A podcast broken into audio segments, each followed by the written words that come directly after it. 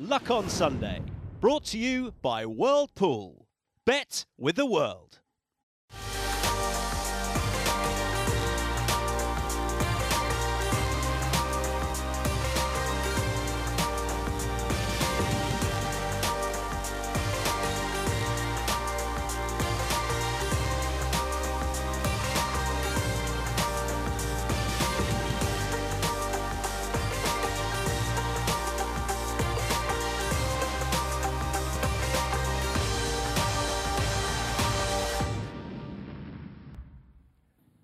Welcome to the Luck on Sunday podcast, a weekly audio digest of all the best bits of Luck on Sunday, free to air every Sunday from 9 o'clock, that brings you the best guests and insight from around the racing world.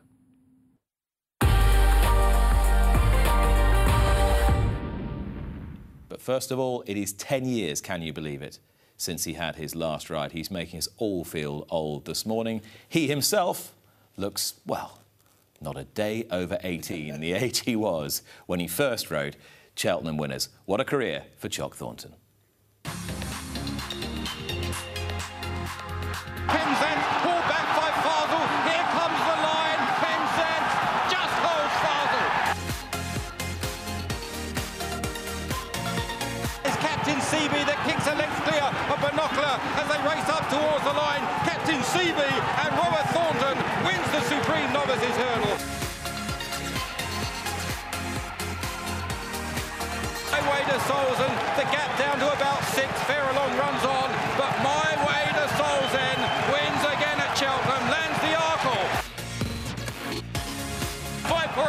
Ustedes from Dempsey, racing for the line. Another great win for the Alan King Robert Thornton combination.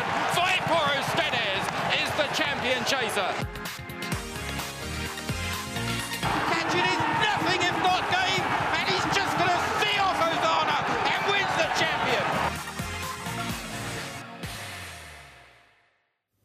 And he's said since, if he was going to give advice to anyone, it would be ride as long as you can because then you have to start working. He's been working for 10 years now. Robert Thornton, good morning, good to see you. Good morning, Nick. Thank you for having us. Wonderful memories there. Yeah, fantastic. It was it was great to see just see that little reel and um, oh god, you, you could relive them, them moments every day of the week. It was fantastic. And there was that little golden spell, wasn't there, where you and Cheltenham did seem to go hand in glove. You seemed to have the place.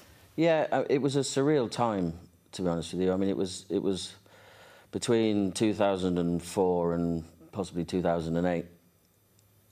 You'd have certain horses going to certain races, and you knew where they were going, and it was a bit like, oh well, that'll win that, or that'll that'll win that, oh we got a great chance in that. So, such a confident um, time. You felt bulletproof, and and, and Alan in, instilled that in you. Alan King, absolutely instilled instilled that in you. So it was great to see Edwardstone winning there yesterday. Yeah, and we're going to chat with, with Alan King later in the show. You've been busy. You've been really busy. Yeah, really- Since, since you left the saddle Really, well. really busy. Um, we've, we've I've obviously been running um, or managing the stud, Apple Tree Stud, for um, a great supporter of, of mine and Alan's, Paul Dunkley. Um, been doing that for the last 10 years, and then just recently we've we've looked at developing a new a new racing plate, Equishocks. Just tell me a little bit more about that. About the racing plate. Yeah. Um, it is a, a rubber, uh, sorry, an aluminium insert with vulcanized rubber around the outside. Um, it reduces concussion, um, reduces vibration, so vibrations going up the limbs. Um, there's a, there's massive benefits which um, we've seen recently from a from a striking in point of view. If you've got a horse who's knocking his joints, knocking his sesamoids, not um, you know, not perfectly conformed or whatever, they all can't be perfect. They, they might knock as they go through or, or, or from a hind leg. Um, and it has great striking in benefits from a, um, other horses around it. So if, the, if, if all the horses were wearing these shoes, which is our dream, um, then they would be a lot safer if one was striking into them, especially on the flat when they race so, so tight. Um, and I think we'll see huge benefits from this shoe. We've seen benefits already when the ground becomes quicker through the, through the summer months um, with the flat horses and with the summer jumping. We're going to have a look at the shoes in, in a little while, but Yeah. you wouldn't have been able to do this. You wouldn't have been able to do what might end up being your most important legacy unless you'd built up all these years of experience in the sport. So, wind it right back to that period in your teens where you went from being happy-go-lucky guy in the hunting field to champion amateur jockey at 17, 18 with David Nicholson riding two Cheltenham Festival winners. I mean, can you really conceive of how quickly that all happened now? No, I mean, it, and it, it wasn't. I think Richard Johnson went, excuse me, went before me, um, and it happened very, very quickly for him. So he was he was probably the first from that that batch of riders from the David Nicholson um, University of Life, um, and then I, I came through um, afterwards. And at, at the age of 18, 17, 18, you just didn't ride festival winners. You didn't. You weren't given those opportunities. And the Duke was very old school, so you didn't just rock up at the yard. Oh, you can ride. You'll get rides. You had to work your way in. You had to um, get acceptance from from the lads. Um, you know, Mark White, who's now travelling head lad for Alan King, he was there, and he he was he was um, second travelling head lad at the time, and he was a hard taskmaster. So you had to work your way in, even to get these lads to speak to you. I think it took Whitey two years to speak to me while I was at the Dukes. Um, work your way in, and then once the Duke knew you were capable and dedicated, hard enough, I probably wasn't that dedicated actually, but hard enough working, do you know what I mean? You wanted it, then he'd give you the opportunities. Um, and yeah, it was, it was unbelievable. But there was, there was quite an interesting moment when I was interviewing Gary Moore on Friday at Kempton. And I said, oh, how it must be great having Niall Houlihan and, and young Caoilinn Quinn there, you know, as, as not backup, but yeah, running most of the horses now because Jamie's on the sidelines. He said, oh, yeah, he said, they're great lads. They're really hard-working lads. They do. And then he paused and went, well, he's not pointing to Caoilinn, but he's a really good rider, so it doesn't really matter. Was there any element of that with you that the Duke actually just thought, well, you're really talented, so I'll give you a bit of a buy? Uh, yeah, absolutely. Um, I probably wasn't the cleverest, as in I'd, I'd get telling offs regularly um, for, for not possibly not pulling my weight. Whereas I think Richard Johnson was slightly more intelligent than me. He always, he was good at looking busy. Everybody thought he worked hard, but I knew he didn't really. Um, he was very, very good at looking looking busy. Um, but I mean, it was a talented crew, and the, not just. Um, was he was he a bit sort of butter wouldn't melt? Richard. Yeah. Um, yeah. Yeah. Or gave that impression. I gave that impression. Uh, I, he, he, was um, he was golden balls. Can I say that? Yeah, definitely. Yeah, I yeah, can say that. Yeah. He, he, was golden balls, um, and I was probably the the rogue, um, slight rogue. Um, but it, it, it, worked very well. We had such fun. I mean, fantastic times, and I could I, I could be biased, and, and it's a bit of nostalgia. But looking back, I don't think they had as I don't think they have as much fun now as as we had back then. Probably quite rightly. They're more dedicated. They're fitter. Um, longevity is a big thing, so they last longer. But we had an awful lot of fun. And David Nicholson now, one of the great sadnesses is that he died quite a, quite a young man, really, by by yeah. modern standards, and we haven't really had the opportunity to in, enjoy his thoughts on the game in the last in the last couple of decades. For those who don't really remember what he was like, just give us a bit of a snapshot. Oh, it, he was a fantastic mentor, um, firm but fair. Uh, as hard as you worked, you, you, you played that hard as, uh, as well. Um, but everything had to be right. Everything had to be be spot on. You, you know what I mean? You, you, it didn't matter whether you were an aspiring jockey or a, um, a, a stable lad. Everything had to be pristine, boots clean, you know, riding out properly, um, no messing. When it was time to work, it was time to work. But when it was time to play, you, you could play. Uh, people talk about some of these figures as though they were very tough and that the atmosphere was very austere, but you paint a slightly different picture. Uh, there seemed to be a great heart behind that operation, a big heart in the man. Yeah, abs absolutely. I mean, I don't. Uh, some of the things that happened to the lads was a as a um, I don't know what you call it, a, a passage, a, a rite of passage. So you there'd be little tricks and things played on you. I don't think anybody from from that kind of era would complain about it. Um, it, it, it was it was tough, but like I said, it, it, it was fun. Um, I think now some of the things that went on back then, we, you know, we, people would be aghast at. But um, like what sort of thing? Well, just just little, silly little things. Like I can remember having to. Um, we had these tanks, these these um, barrels on top of the um, the mound there at the back of Jackdaws. That in the summer they had to be full of water. So we, you'd um, lead the horses up onto the grass after after um, riding out, after galloping, and they'd have a pick of grass take the tack off, get your bucket of water, wash them down. So from the young lad's point of view, it, it was one of our jobs before lunchtime to go and make sure these buckets, these big barrels, were full. Um, so that was obviously one of my jobs to begin with. And you'd be there and you'd be filling the, the barrel, water's going in, water's going in, you get it to the top. Just as you got it to the top, a load of the old, older lads would appear, pick you up, stick you upside down. I can see where this was going, yeah. And the only way to get out of that barrel was to rock it, knock it over. So you'd have to fill the thing up again. Sure enough, as you got it to the top, they'd appear, pick you up, upside down. And this had happened, you know, over a period of time.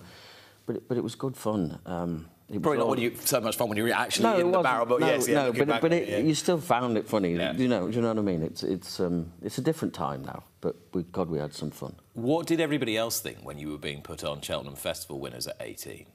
I don't, I don't know, to be honest with you. Um, all, all I ever felt from anybody around me or people in the yard at that time was, was support and people delighted for you. And you're still an amateur as well. Still an amateur. Double at the Cheltenham Festival in double. consecutive Yeah, races, wasn't yeah. it? Uh, yeah, consecutive races. And then to continue that, um, Is that the maddest hour of your life? maddest hour of my life, but it, it actually continued because then I went to Liverpool and I rode two up there, and then I went to Punchestown and I rode two there. And, and at the end of the season, it was so surreal. You were just like, oh my God. I mean, I remember um, Jez Willis legging me up at Punchestown, and um, I'd actually ridden the winner for Arthur Moore um, on the quads. And he legged me up on our bumper horse out to Camper in the Grade 1, the Land Rover, because I was an amateur. And I can remember him legging me up and going, go on, kid, you normally ride a double at these meetings. Get it done. That's insane, It's, isn't it? it's nuts, isn't it? Um, something I probably should have enjoyed more at the time, but I think everybody who's experienced that kind of thing at a young age will, will say the same. And thank God I was lucky enough to, to go through it again. So where did you think you were headed at that point, or were you not really giving it a lot of thought? Were you just riding the wave? I didn't really, I can't actually remember sitting back. I can remember sitting back and going, wow, what, what is this all about? But I can't actually remember sitting back and thinking, I'm going to be champion jockey, I'm going to be this, I'm going to be that. I it was just riding a wave. It was, it was fantastic times and very surreal.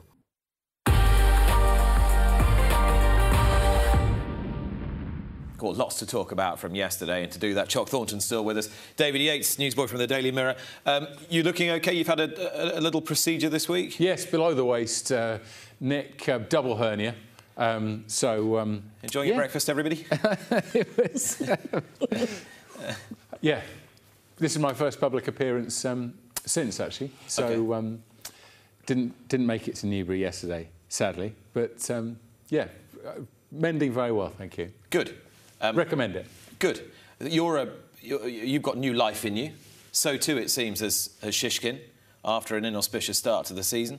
Uh, and he got his, his victory yesterday Yeah, in, in the. Denman Chase. What did you make of the execution?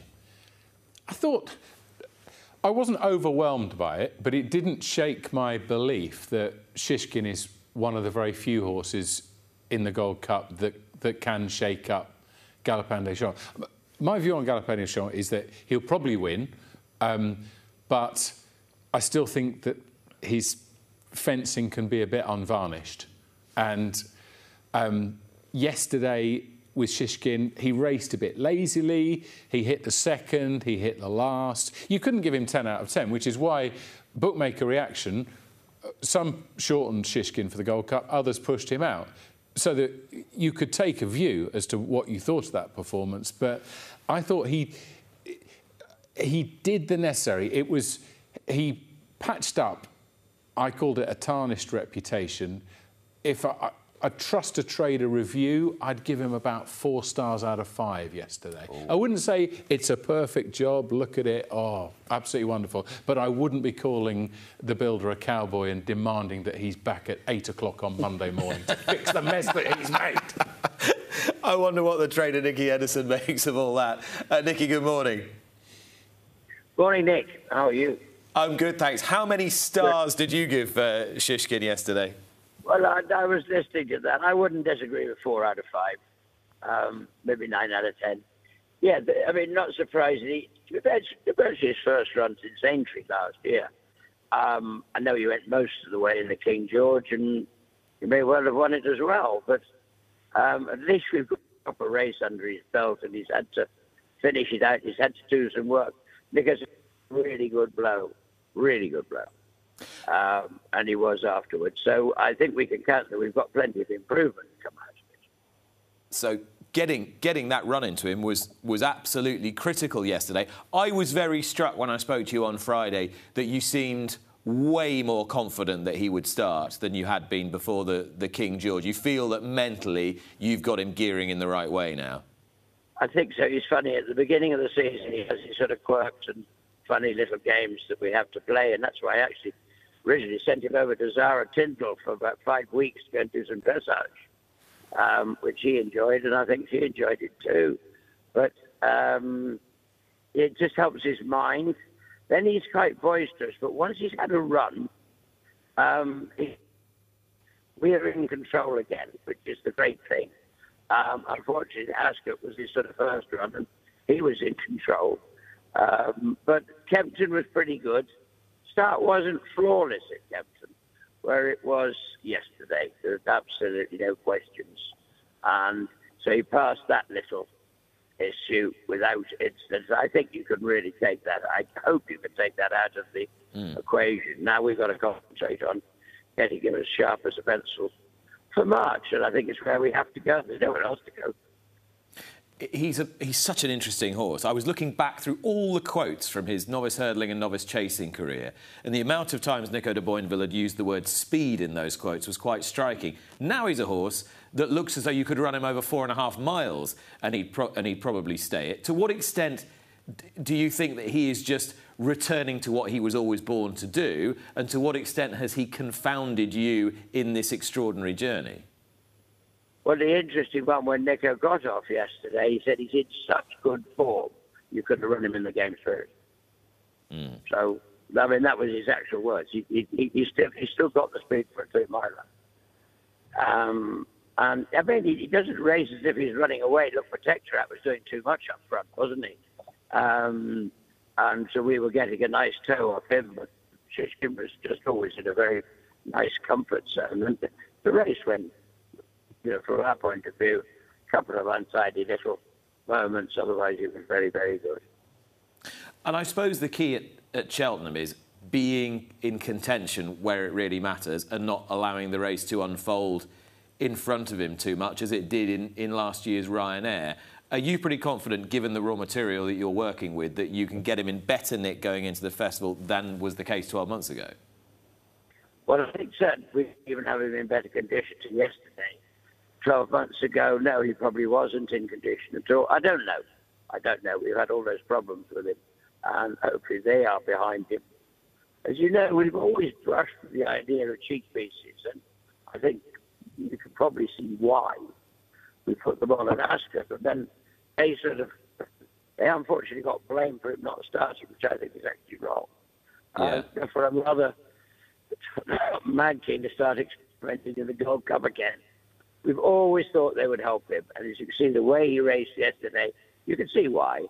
And you know, they, it, would still strike me they'd help, but I think we'll probably go with that one. Um, Nicky, I need to ask you about Iberico Lord, who gave you yet another Betfair hurdle. Um, mark of 134 was indeed as lenient as we suspected it, it might be, even after the victory in the, in the Greatwood. You, you might have another good couple of handicaps in him yet, mightn't you, before you have to do, have to do something better? Yeah. Um, well, that was a bit special yesterday. They went a phenomenal pace, and you'd have to say that was just a great ride by Nico. Um, he's been in the right place. They were going too quick. He knew they were. He went down the inside there. He had a dream run up the inside of Newbury yesterday. I, he was on the best ground on the track. I don't know why he was all on his own over there, but um, he got the best of the ground and he got a beautiful run and timed it to perfection. It was it was proper proper big race riding stuff. But where do we go? He's in nothing at the moment. He hasn't got an entry because he's not in the champion hurdle, obviously.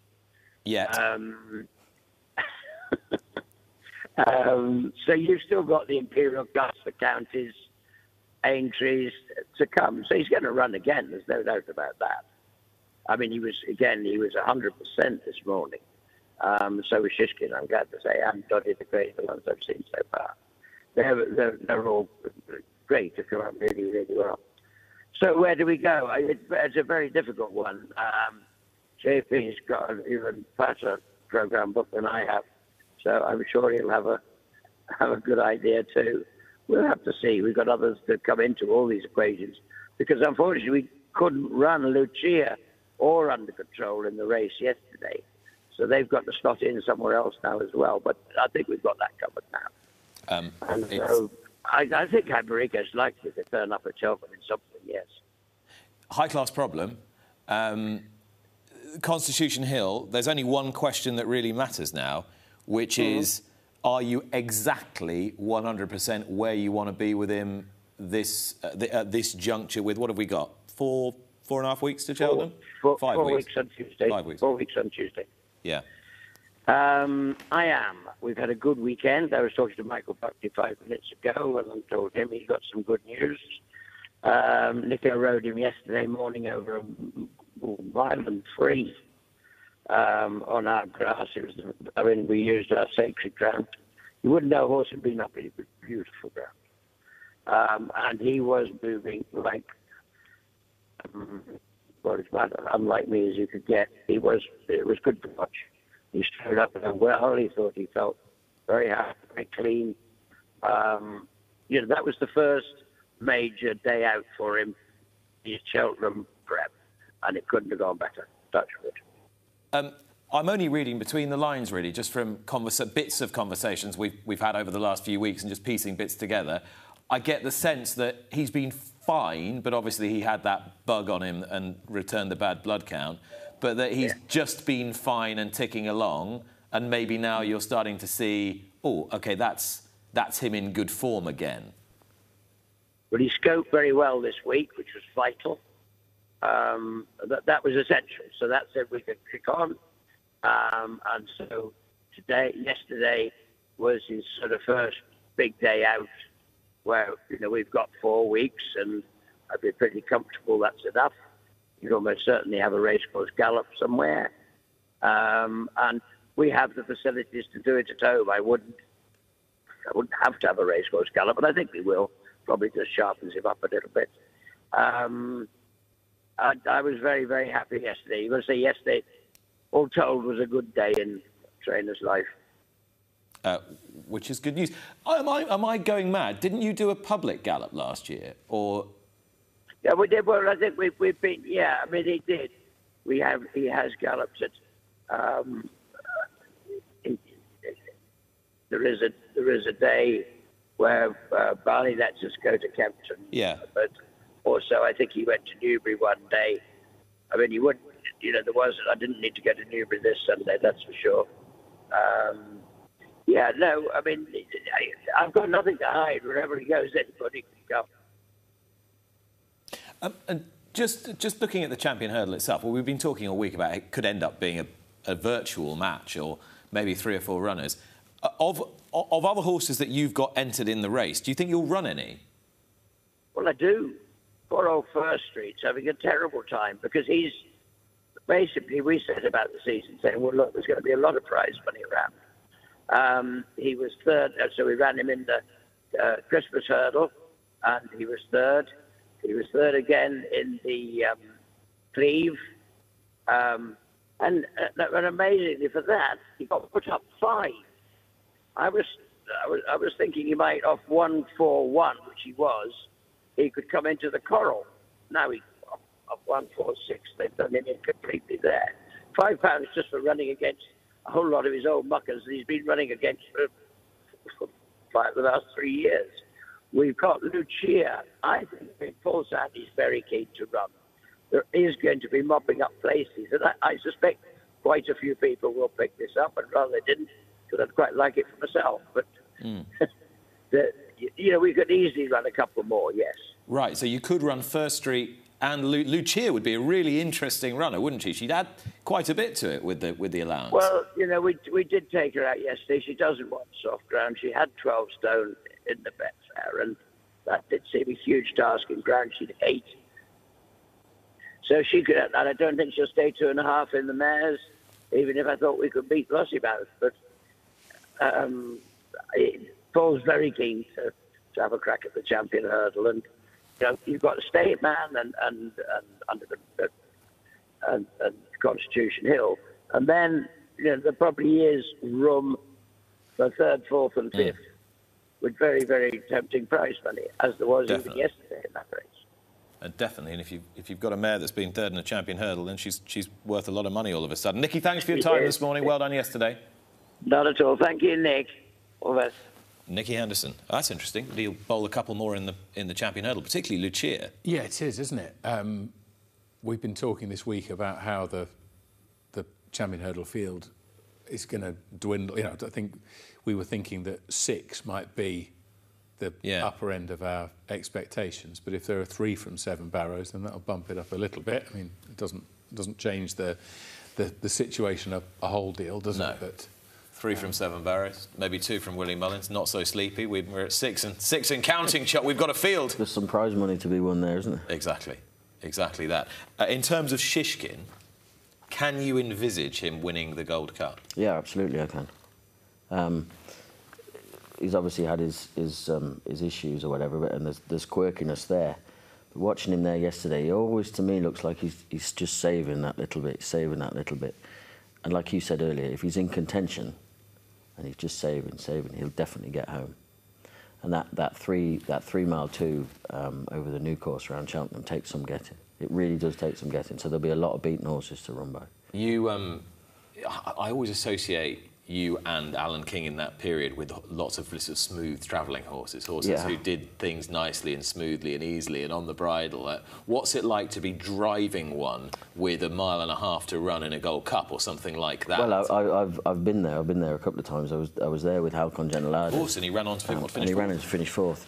I mean, th th there's many sort of those, and I'm not putting Shishkin in this in this bracket at all. He's a far far classier horse than than the uh, although they're good horses that I'm going to mention. But the, is it Sir Rembrandt? I mean, he was nothing but a but a galloper, just a dual galloper. Um, and you could probably you could probably have put um, Andrew Thornton's other but Cool. You could have put him in that bracket too. If you stay, and you, you can be in contention, you can lie up, which Shishkin clearly can. And if he's saving that little bit and he can stay, he- he'll, he'll, he'll be in the four, I've got, I've got no doubt. If Well, he Cup's jumps not exclusively the property of the, the push button traveller, is it? No. You know, No, absolutely. synchronised 2012 But came. again, but here's, here's a horse who you feel it's horses like Synchronised and Sir Rembrandt. They were horses who had no choice but to be Yeah. where they were because they were basically slow.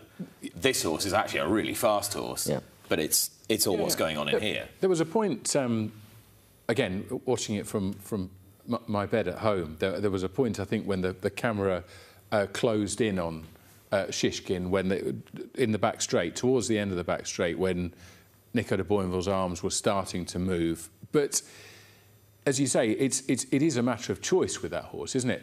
At the second last, he appears like the, the shopkeeper from Mr. Benn, doesn't he? He's just there and he's travelling really strongly, and suddenly the, the, the game's completely changed, hasn't it? That um, having wondered 30 seconds ago whether this horse was going to remain on the heels of the leaders and be competitive or drop away. He's suddenly just like alongside Comes through. Protectorat, and it's like, well, it's certainly game over for, for Protectorat, and probably the horses behind as well. I want to talk about Edwardstone a little bit more because we did touch upon it when we were speaking earlier on, We and did. that and that tactical change. We're trying to reach Alan King at the moment uh, to talk to him because we want to get you know that lead up to what to what happened yesterday. How do you think it all played out?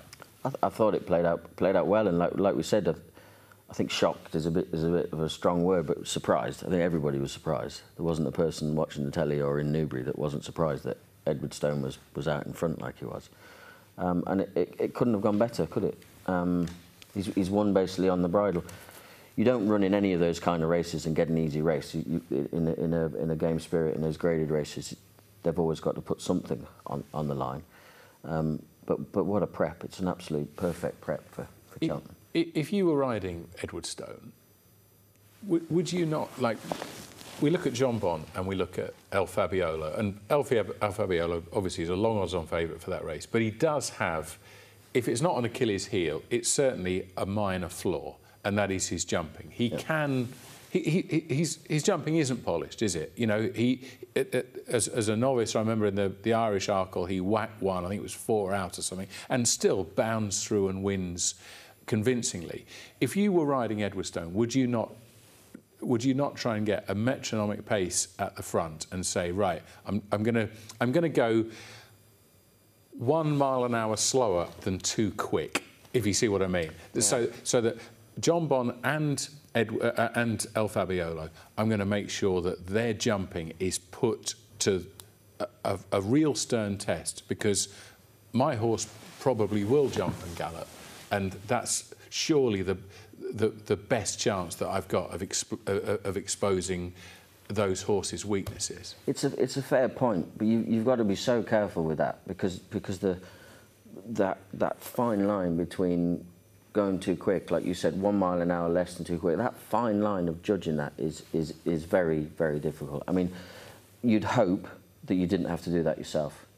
I mean, what what Tom Cannon, what I've got to do, what Tom Cannon's got to do in that situation is ride your own race. Right. You've got to look after your own prospects and, and, and hope that something else can do that for you if you're getting halfway through the race and it's clearly not working, then maybe you, you, you can then go to the front. Yeah, like There's no said, reason why you can't do it. Editeur du Gite or someone else yeah. would would very likely do that do, job for do that you. job for you. So don't don't help him. And the, and the last thing you want to be in that situation where we know Edwardstone can can hang on a little bit is racing too soon with with um, Egea de So I mean the, the in the in the mind of the jockey who's leading I think you go in your own judgment, and you know, obviously the, the top jockeys are good judges of yeah. pace. Find the, um, the, the the speed that you can that is as close to going too fast, but isn't going too fast, and that is just the way. It, it, it might not be Edwardstone, it might be another horse, but I think you know, we've already started writing the the the Cheltenham Script. the Cheltenham stuff for the for the pullout, and I wrote El Fabiolo this week before uh, Saturday. Yeah. And I thought hasn't got an Achilles heel. He jump. He doesn't yeah. jump very well, but he's all Sudden, right. Suddenly, this is, this has thrown the whole. Sure. This has made this race 50 times more interesting, yeah. hasn't it? I agree. It's um, exactly how the championship should yeah. be. It was. It was in so many respects a really joyous race to watch yesterday, particularly if you're um, if you're Alan King, who is who is with us now. Good morning, Alan. Good morning, Nick. Um, your former stable jockey earlier on today, I don't know if you, you were watching, he said, every time I see A King in the papers, I still think there's a little bit of me that should be riding that horse. Um, yeah, I did hear that. Morning, Alan. Morning, Choc. Uh, do, you, do, do, you identify with what he was saying? Yeah, yeah, I think I do. You know, we, we had a long... I mean, it's great they were actually still great mates as well. I mean, he rings me every morning, uh, every Monday morning at sort of... Um, uh, 8.30 uh, for an update, and it, it's great that he's still, you know, connected with the yard.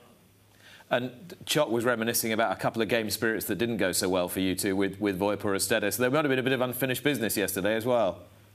Yes, I mean, we did, fortunately, I did win it with Sceau Royal a few years ago, but it's, it's, it's a race that's, uh, uh, you know, it's a race I've always sort of loved, loved to win and followed all my career. You know, the game spirit, you, you associate it with the great two milers, really and great two milers as well when, when you were uh, assisting David Nicholson as well. I, I, I just wonder what the, what the um, lead up to yesterday was like for you and, and Tom Cannon and, and that, that change of tactics and how you decided to put that all together. Well, Tom's been quite keen to do it for some time, and um, I think he, he hit the nail on the head yesterday when he said we had a we had an itch to scratch. We, we would keen to try him over two and a half, which obviously we, we, we did at Kempton, and it didn't work. And I think there and then, or just afterwards, we sort of thought, right, we'll come to the game spirit and we'll pop out and make it. And, um, you know, um, I made sure he didn't tell any of the jockeys in the weighing room beforehand yesterday. So um, I think it took them a little bit by surprise, but I'm not saying there's much they could have done about it anyway. He went with serious relish yesterday as well. I mean, how, how soon into the race did you think, yeah, yeah, this, this, was, a, this was a good idea? Well, um, as soon as he got uh, jumped the first, and then he, he, you know, they jumped the first upsides, and then he sort of went two or three lengths clear. And I thought, well, he'll he'll he'll um, he'll settle in front. He wasn't over racing really. I think Tom just dropped his hands down the back, and I, I felt we were never really overdoing it. A little little breather going to the cross fence, and then he, he went away again. You know. And when we spoke at Kempton on Friday, I got the sense that you were quite cautious to try and say too much, and you didn't really want to commit as far as Cheltenham was concerned, and you, did, you didn't really want to draw any, any hard and fast conclusions in your mind from what had happened the previous time. What had you been thinking between early January and, and yesterday? Um, what was I thinking? I was thinking that my horses are in much better form than they've been all year. Um, I've been delighted with Edwardstone's preparation, and you know, I think I said in my weekend I call him. I, have said enough. It's up to him to do the talking, but I, did say after Emmerdom one yesterday, I was really looking forward to the race, and that's not like me. I usually petrified before a big one, but I really did look forward to running him yesterday, and and I I was delighted, but I wasn't overly surprised. And you, you made an interesting point yesterday. I thought when you said you'd you'd been harder on him at home. You'd been you'd been grafting him more since since um, Kempton. I, I sort of drew the inference from that that maybe you'd you'd backed off him a bit after the Tingle Creek. Is that right? No, no, no. Far from it. I mean, I've I've, I've been training the horses a bit differently for the last couple of years. Uh, we, we've we've tended just to go back to doing two canters, you know, a sharp canter and a bit of work, and the, the results haven't been where I wanted them. We've, they've been running okay, but probably too many horses finishing second and not enough winners. And I was away on holiday sort of middle of January, time for some thought, and so thinking, what the hell is wrong and what am I doing different? And um, we just felt, I thought, I'm not training the way I used to. And I think in the Monday morning, I was due to come back on the Friday. The Monday morning, I rang Robin Smith, my, my assistant. He was an absolute top class man as well. And um, I just said to him, I said, right, tomorrow and Wednesday, I said, you start doing three up the hill. And I said, I'll be back Friday morning. Let's work these horses the way we used to. And I think they've turned inside out in the fortnight. Um, we've had a eight, nine winners in the last two weeks. And they're finishing the races now. They were, they were getting to the last and not really finishing that, hit, hitting the line hard. And I think it's made a big difference. And, and they had Edwardstone the same, you know. I mean, we don't weigh them, but I bet he was a little bit lighter than he's been all season. Mm. Do you think, though, that the art of getting a horse to get through a whole season and to still be enjoying his racing in March, April, and then into double figures in terms of age is that you're, you're sometimes training full throttle and sometimes backing off them a little bit? Oh, we do that, definitely. I mean, we, have worked most of the string three times, and then, you know, the horses that I can't run on the soft ground, I've, I've backed off them, you know, uh, and we'll wait for this storm or whatever you want to call it going through, and then it's going to take week, ten days before we get some decent ground. So, you know, I'm not going to I'm not going to drill them 24/7, but it's it's it's noticeable that, and I think all the real top trainers, great trainers, the one thing they all do is they graft the horses. If you if you go back or look at Willie and Gordon in Ireland and Nicky, no doubt with them, and and, and Paul. Uh, and going back to one of my great heroes, Henry Cecil, I mean, there was no one worked his horses harder. Um, and you know the results speak for themselves. So a little bit more, a little bit more graft, a little bit more drill, a little bit lighter, leaner, meaner. Uh, I don't think they're not necessarily much. I know I did say Edwardstone had probably tightened up a bit, but it's interesting. You know, we've done more work, but we've also upped the feed, and, and mm. I think they're looking terrific. If anything, the top line is getting almost stronger. So it's look. I'm very happy where the horses are at the minute, and, and I don't think it's. it's I don't. I think. I don't think it's a.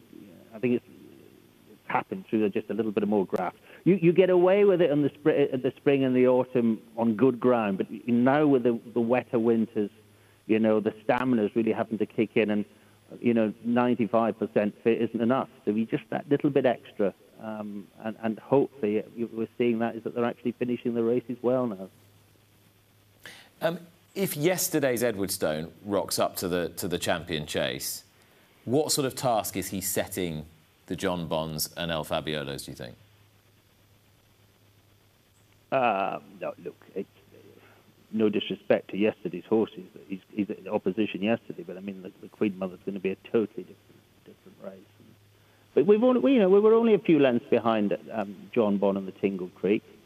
Um, look, he's third favourite, and that's probably where I think he, he deserves to be at the minute. But I, at least I can go there and actually look forward to running him, I think we haven't got the, the pleasure of Choc Thornton for too much longer. Um, I wouldn't mind a, a, last word from you, Alan. Um, single greatest Choc Thornton moment in the saddle? oh, dear. That's a tough one. I mean, there were so many great days. I, I think one of his most... It wasn't terribly wasn't one of the best they trained, but he did win the, the, the Albert Bartlett. It was a horse called Nenuphar Collonges, Oh, yeah. who was off the bridle for two miles nine, uh, two miles seven of the three miles, I think. Had he pushed and shoved and slapped, and I thought it was one of the great rides. Um, that and many other great memories from a, from a golden period and a wonderful day yesterday. Well done. Thanks, Nick. Cheers, cheers, everyone.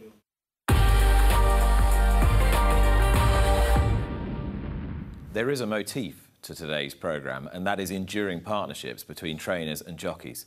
King and Thornton, now Jones and Moffatt. Charlotte Jones and Jimmy Moffatt are with me today. Between them, 73 winners, 73 winners in her career for Charlotte, all of them for Jimmy, um, and not just the the King and Queen of Cartmel, but many places beyond now as well. This is a this is a great union. It's working incredibly well, Charlotte, and you're just two rides away from from losing your claim. It must feel pretty good. Yeah, I mean, I feel like I'm going to be lingering on 73 for, for a little bit now, but it's one of them. I mean, sooner the better for me, but that's just the start, isn't it? The hard work sort of starts there. Every time I see you interviewed, every time I read anything about what you're doing, it seems to be that there is a real team ethos to drive this um, way beyond the confines of, of Cartmel and Cumbria and Carlisle. You are you're pushing hard. Oh, massively. I mean, together as a team in the yard, the girls in the yard, obviously Jimmy, his wife Nadine, everybody works hard. You know, we've got physios, farriers, vets, everybody's there all the time, and, and it, is a full team effort. We're you know, we are a small yard, but we're very close knit. We're able to give all the horses any individual care and attention they need. The horses thrive from it. So, you know, that that's what we try and achieve, and, and fingers crossed it can it can reach us to the next level. I mean, Jimmy, do you feel like you're in a buccaneering phase at the moment?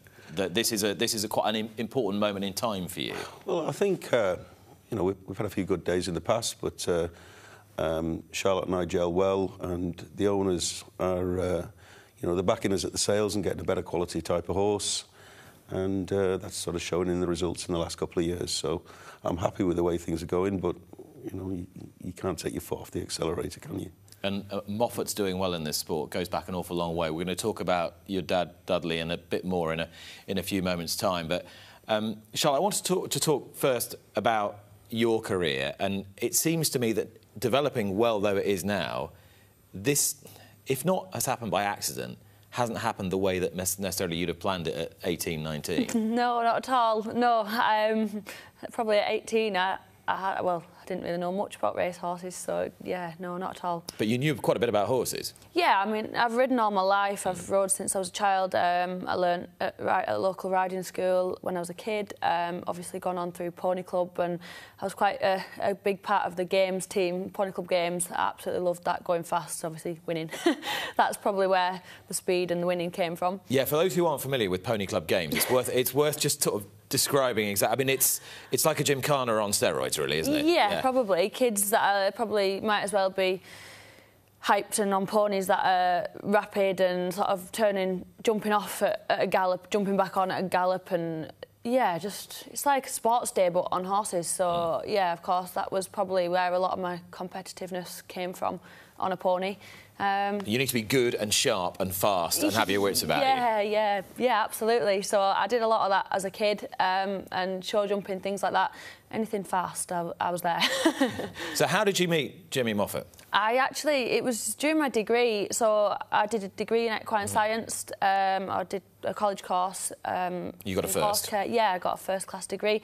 And during my second year, I did quite a lot on like the equine athlete, and I was really, really fascinated by it. Obviously, which tailored more towards the racehorse. My lecturer at the time actually was stable yard manager at Cartmel Racecourse. Mm. She, um, Eleanor Borden, she now runs the Scottish Racing yeah. Academy.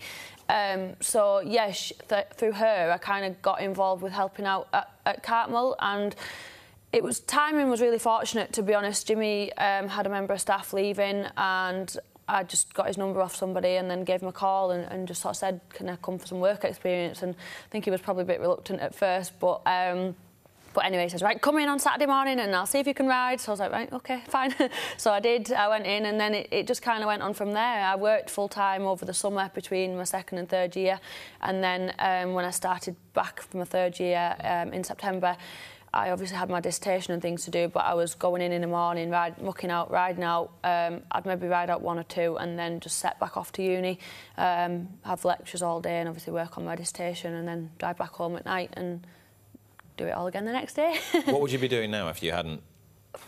Do you know what? I did actually, I did actually apply for the BHA graduate scheme and I got an interview down for that in London, but obviously I started riding racehorses, so I didn't I didn't go for it. So I probably would have pursued that a little bit maybe, but I don't know. I mean, I've always wanted to ride, so that's yeah. And it's not like Charlotte's the first person who's going to have rung you up and said, "Can I come in and ride out on Saturday morning or whatever it was?" So you, you get hundreds of people wanting to come in. Yep.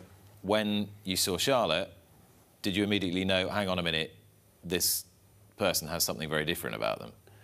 Yeah, she, she, she's quite obvious she, she could ride. You know, she, uh, there wasn't uh, there wasn't an awful lot of doubt there. Um, uh, very often, when people come from um, a non-racing background but can ride, th- th- you have to change the style slightly, and that took a little bit of an adjustment, uh, pulling the irons up and such like. But she was always a natural, so it was uh, relatively straightforward. And I think uh, it was probably within the first 12 months of being with us that I thought that we might be able to take advantage of her riding ability and you know, and obviously the ten pound claim that comes with that. And uh, yeah, it was yeah. And there, there is a point sometimes when you've got a jockey who's on the up where ten pounds suddenly becomes oh, it's a gift, daylight robbery. Yeah, absolutely. Effectively, gift. And is, was that immediately what it was? Yeah, I mean, uh, look, she she didn't have a, a, racing background, if you like, and and I may may have flung her in a bit early. Um, but when things went right, we, we, we she, she, she won quite, quite uh, well, quite easily. Yeah, yeah. So did you feel like you were being flung in early?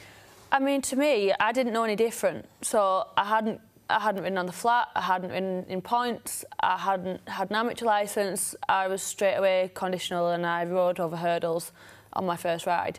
So for me, I wasn't nervous. I wasn't. I was oblivious to everything. So I was just having a really good time. It was great. so there, there is something to be said, isn't there, for just chucking somebody the ball and say, "Go on then." Have a yeah. couple of overs. Look, I mean, she, look, she, she, she, was a, she, a very a talented rider. She could ride and, and, and, and, school, and that was all. So, but it's more than that, isn't it? Yeah, of course. It's about having being able to have the sort of mental strength to just go, yeah, I'll take. Yeah, that. yeah. It, it, yeah, it was. I mean, I, did, I never felt that we were doing anything that was putting her or the other riders or the horse in danger or anything like that. She's a good rider, and um, but uh, um, yeah, probably just tactically unaware, if you like. Yeah, yeah. I wonder, uh, Dave, whether it's taken the sport longer than it ought to have done to wake up to what Charlotte has achieved and what actually Charlotte and Jimmy have achieved together in what probably feels like an age to you, but actually is in not that long a period of time. Yeah, I think that's true. I mean, I think that um, I saw yesterday, Charlotte, your feature on, on Sky Sports, where you were talking about, you know, wanting to go beyond Cartmel and, and to ride at, the big tracks, at the big festivals. And I suppose there's there's an element of that to explain the delay, isn't there? Um, it's, it, you know, I made my first visit to Cartmel in uh, August, and it was a track that um, a bit maybe like like Pontefract on the flat that. It, it struck me that that was a, we were talking about it just before we came on air, and it's obviously a very tricky track to ride, isn't it? It's it's it's very sharp at the end, but there are there are so many different aspects to riding Cartmel, and it strikes me that that's a that's a really good grounding for, for going to other places. Yeah, I mean, for me, things happen quite quickly around there. So, you know, you have to be able to think on your feet, literally, um, as you do in any race. But again, you don't, you don't really have a lot of time around there. However, I think you probably do have more time than what you might initially sort of think. And even though it's quite a turning sort of track, um, when you're sort of approaching two out, you've still got a long way to go because you obviously come straight up the middle hmm. again. So the winning post is, you know, you kind of come right back on yourself again. So for me, I think, well, might as well be nearly another circuit to go. So just hang fire a little bit.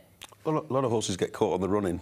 A lot yeah. of horses get you send them three out, two out, and they'll get caught on the running. It's a very long running. It's the longest, second longest running in the in the country actually after the Grand National course. So you know you can go too soon there as well. But, so much has been made of it. 73 winners, all 73 for, for Jimmy. And you said yourself a few weeks ago, it is a bit strange that I'm not getting a few more outside rides. And if I was a guy, would I have been getting more outside rides? Are you chucking the question out there, or is it something that you know the answer to in your own mind? I no, I, I don't know the answer. I mean, at the end of the day, me getting outside rides, like, yeah, it is frustrating, and I do. I'm open to any rides I can get, but at the same time, it's competitive. Like, it's a, it is a competitive game. There are some good jockeys up north. Obviously, there are a lot of yards who who use mainly their own jockeys. Mm. I don't ride out for anywhere, so I can't just expect to be like get on everything and anything. That it doesn't work like that. Um, but I'm very happy with the rides I've got. I do just I just want to be racing all the time, as any jockey would. So it's not you know, it's, this isn't me complaining, and I'm also not trying no. to be like I'm a girl and I, and I don't get get rides. That's not it at all. That's genuinely me asking the question. I, I don't know the answer. If if I was a boy, would it be different? I, I don't know. I don't know. But uh, like, like I say, at the same time, all them other factors come into it. it, it we're in a competitive game, so I'm, all I can do is, is keep working on myself and my riding and, and just keep trying to get better and, and us as a team getting the winners elsewhere as well. And because you were a jockey yourself, you have a little bit of a, an understanding as to what Charlotte's saying, but not the whole understanding, obviously. Um, what do you think the answer to Charlotte's question is? Well, why she doesn't get more outside rides? Yeah. Um, uh, look, that, look, it's, I don't think there's as, quite as many opportunities in the north. Uh, a lot of the spare rides get hoovered up fairly quickly. There's not as many meetings. So. Fields are pretty small at the moment now as well. Yeah, exactly. Yeah. So so and um, yeah. So I think spare rides are a little bit tougher. Um, I, I, I don't really have the answer to be honest with you. She has a very good agent in um, uh, uh, John Neal, isn't it? John. John, John Nielsen, yeah, yeah, John Nielsen, and um, yeah, it's it's hard to fathom. I mean obviously, uh, from my point of view, my yard's point of view, it's great. You know, selfishly for me, uh, the, you know, and I, will be I'll be quite happy if she rides the 75 winners all for me. That'd be great. Be something to. Uh, something that's, that's, that's quite a nice thing, really. I'm sort of rather hoping that no one does ride them next to someone else. ah, yeah. But you're a but, bit torn, aren't you? Yeah, a little you're bit. You're a bit torn. I mean, yeah, of course, yeah. But you know, you've got a great rider in the yard every single day. I know. Getting to know the horses, that's a big plus. Big plus in any yard. And it's really one of the principles about why I wanted to homegrown yeah. riders from your own yard. Um, I think it's an advantage. I do. And, and, of course, you get to know every, not just every single horse, but every single owner as well. Mm. And you obviously you're a great communicator, so this is going to massively help. Yeah, I mean, for me, knowing the horses is is massive. It is absolutely massive. I mean, Union Avenue, who I rode yesterday, mm. um, I ride him every day, and the fact at Aintree when I won on him on Boxing Day, I think. I think a lot of that has come from knowing the horse. I mean, I know I know he stays, and I knew we were going too slow, and I had to press on down the back. And I think if I hadn't, if I didn't ride that horse every day, I wouldn't, I wouldn't have known them kind of things. So it, it's that kind of relationship that you build with these horses in the yard as well.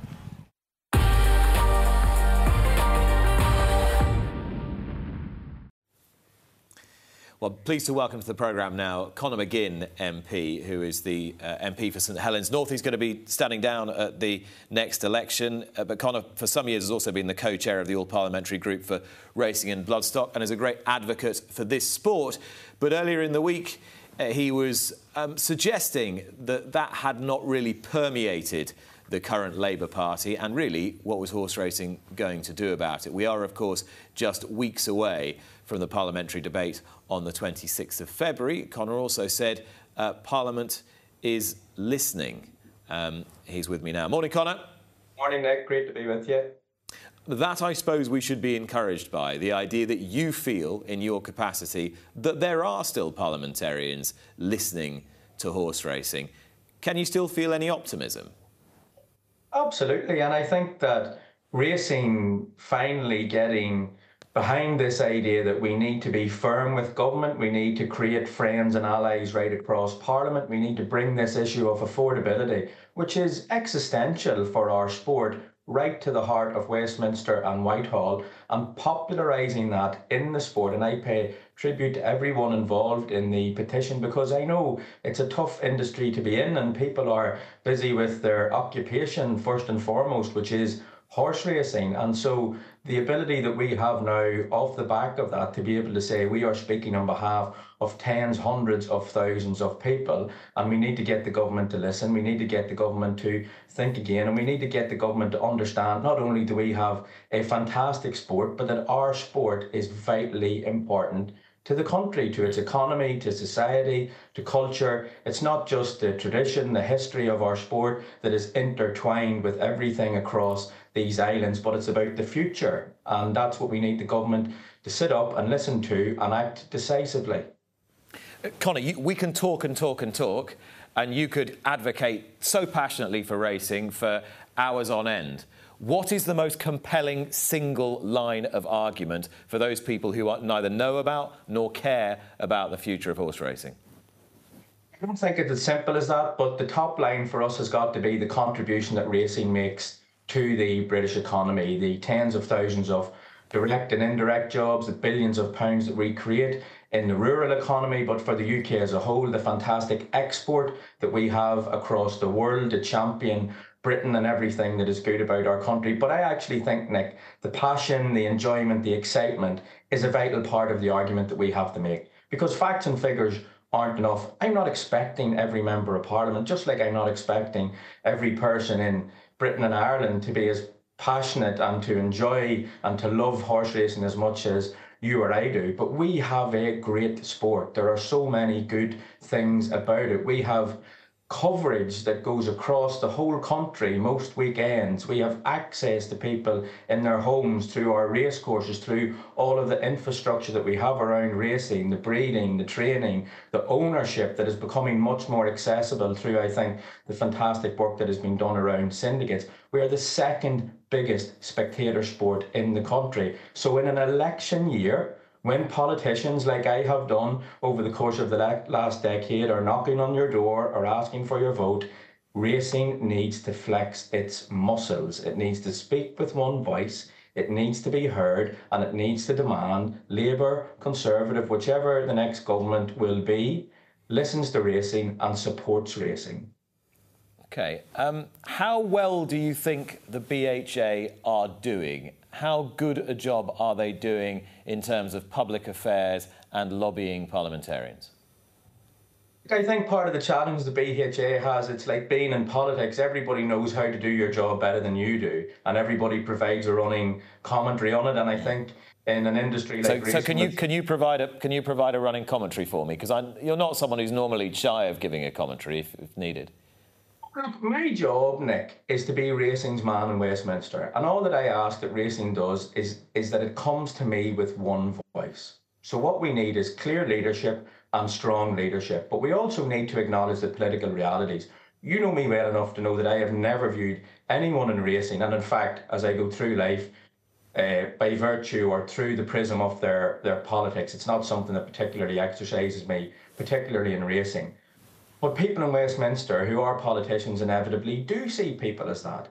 And I think that what we need to do in terms of our engagement with the next Labour government is frankly show them that the unfair characterisation of our sport as being posh or being run by toffs and having heavy associations with the Conservative Party, it's not true and it's not fair. Racing people are in racing because they love racing. We all have our views, our opinions, our outside interests, but we're in racing because we love racing. That that's where work needs to be done. Frankly, I think also in terms of the sport and how it thinks long term, we we I think have been uh, beset as politics has, frankly, by some short term reactive decision making. We need to think long term for the sport. Leadership also requires challenge, and we need to challenge all of the component parts of our sport. Everybody isn't going to get what they want.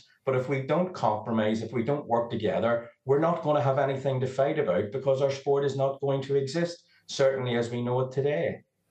Conor, it's Dave Yates from the Daily Mirror here. Good morning.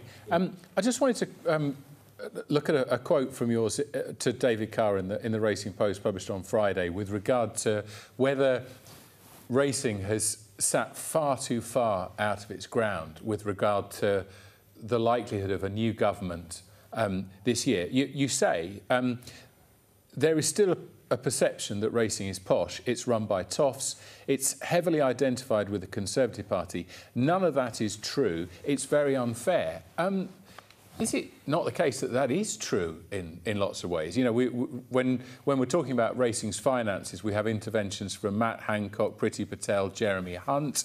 We've got a senior steward of the Jockey Club who's a Conservative peer, who's married to a Tory MP. Don't you think that racing has, it's almost like it's sat 20 lengths out of its ground with regard to the, the party that's going to form the next government? And that ground is really extremely difficult to make up now. Making it's a it's a great analogy, Dave. But look, I know all those people. All those people are friends of mine, and all those people are motivated by doing what is in the best interest of racing. Look, look here. Here are the brutal facts. Uh, there are a lot of rich people in racing and a lot of rich people in the Conservative Party.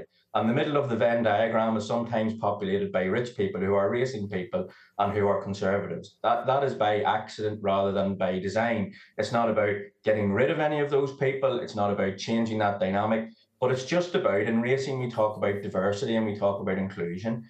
We don't talk about class a lot. We don't talk about in terms of the running of our sport, the role of the punter, the role of working class people, the role of the spectators who go to watch racing, the small owners who are part of syndicates who use their disposable income for that. So, so what we need to do is we need to start showing some respect for that, some respect for what one might describe as labour people. And we need to do that, one, because it's important and it's the right thing to do, and it's about the sustainability of our sport. But two, because it's it's about influencing what what I think will probably be an incoming Labour government. We need to respect those people. We need to include them in our sport. And yes, you know, we do need to acknowledge that that perception exists, and we need to prove that it's that it's not right. But you know, I refer to my you know original comment and the fundamental approach I take to this, which is we shouldn't in racing view each other through political stripes. I'm not naive about what we need to do in terms of our public affairs and our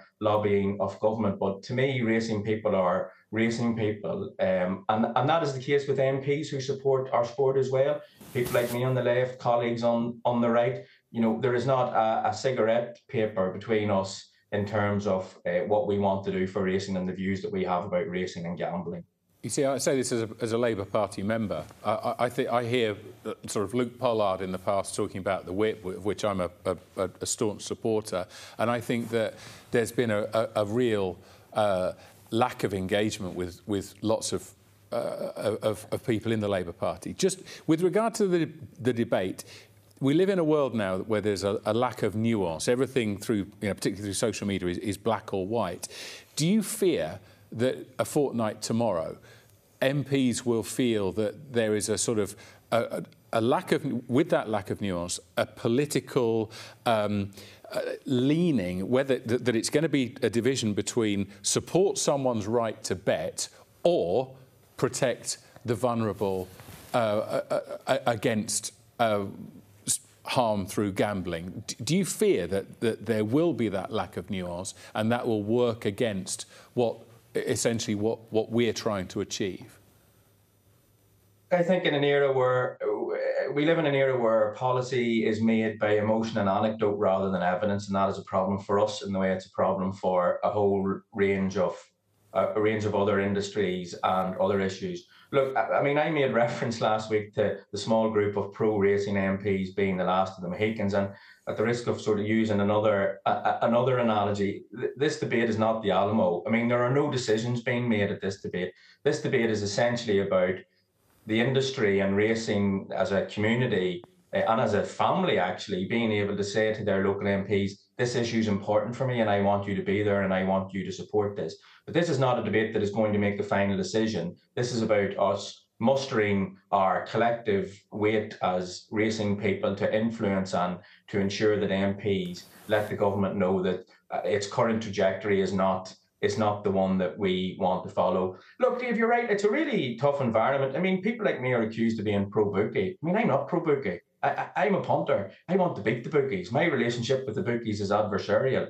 But what I don't want is for politicians and government to take away my ability to be able to get a bet on, to enjoy the thrill of the chase, and to be able to hopefully beat the bookie as well. And that's essentially what this is. What this is all about. It is not the job of government, and um, without getting into a philosophical debate, to police how people spend their hard-earned cash outside of them needing yeah. to keep within the laws and rules of the country. Conor, you touched on a really interesting point there that you're perceived as being pro bookie and the toxicity that that perception carries with it in this neo puritanical age. Um, ultimately, no matter how good your intentions are, no matter how well you advocate on behalf of racing, no matter how much you ha- try and separate skill based sports betting from casino games, won't that perception of MPs who are interested in horse racing being pro bookie always undermine the argument? Look, I can only stand in my bona fides. Uh, and look, I'm also in the luxury of a position, although I think I've always spoken my mind on these issues, that I'm standing down, so I don't have to care about what I say now in the sense that I would have had I, you know, still been in the shadow cabinet and wanted to stand again. But I've always stood up for racing and I've always been very clear. Look, I also think, Nick, I mean, you've touched on something there that's important. Racing needs to be really careful about how it speaks about gambling. This uh, segregation of gambling into skilled and non-skilled. I mean, government doesn't really understand any of that, uh, and, and I just think we need to be we need to be careful about downplaying the inextricable role that gambling has in racing. I said last week at the Racing Together industry conference, we should be on the front foot about that one problem gambler is is is too much. Look, it's a bit like welfare in our sport. Um, you know, one animal death is too much, but there is risk involved in everything. All we can do is mitigate it. But I but I do think we have got to get on the front foot and say, look, you know, for people like us in racing, it's about the breeding and the training and the conditions and the competition. And that's great. See, for the millions of people who enjoy racing, it's about having a flutter and hoping that you win on the colour, on the number, on the name, on, on your day out. And we have to respect that too. So let's not ourselves be too puritanical about other forms of gambling uh, in the hope that the crocodile won't eat us.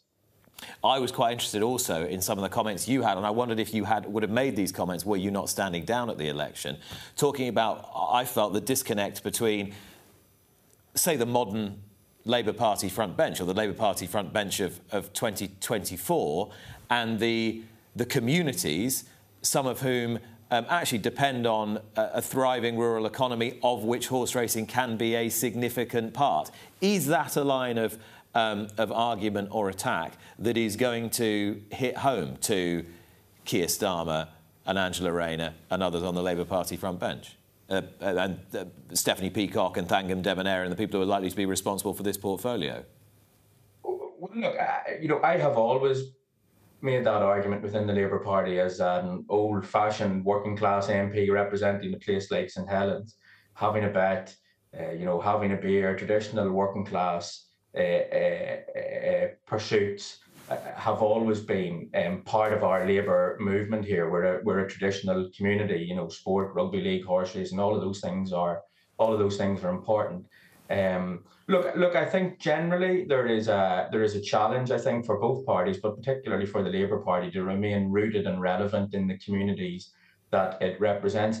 The problem for MPs, of course, is that most of the lobbying that we get nowadays is not face to face or in our communities. Um, it's via email and via social media, and you can very quickly get a false impression of what people think. And I suppose that's more what I what I was alluding to. Look, there is, of course, I think, a fundamental breach between um, the Labour Party of old and the group of MPs who traditionally would have been horse racing MPs who would have enjoyed a bet. Um, I mean that that is gone now. I mean politics now is a is a is a, a, a profession and a a, pursuit that doesn't necessarily lend itself um, to, to, to essentially people like me who enjoy the things that I do. But I think as well there is such a, a risk averse approach now to everything that politicians do. And I think that the anti gambling lobby has very successfully tried yeah. uh, to portray us as a, as a some somehow contentious or or, or controversial, um, that that of course will have an impact as well.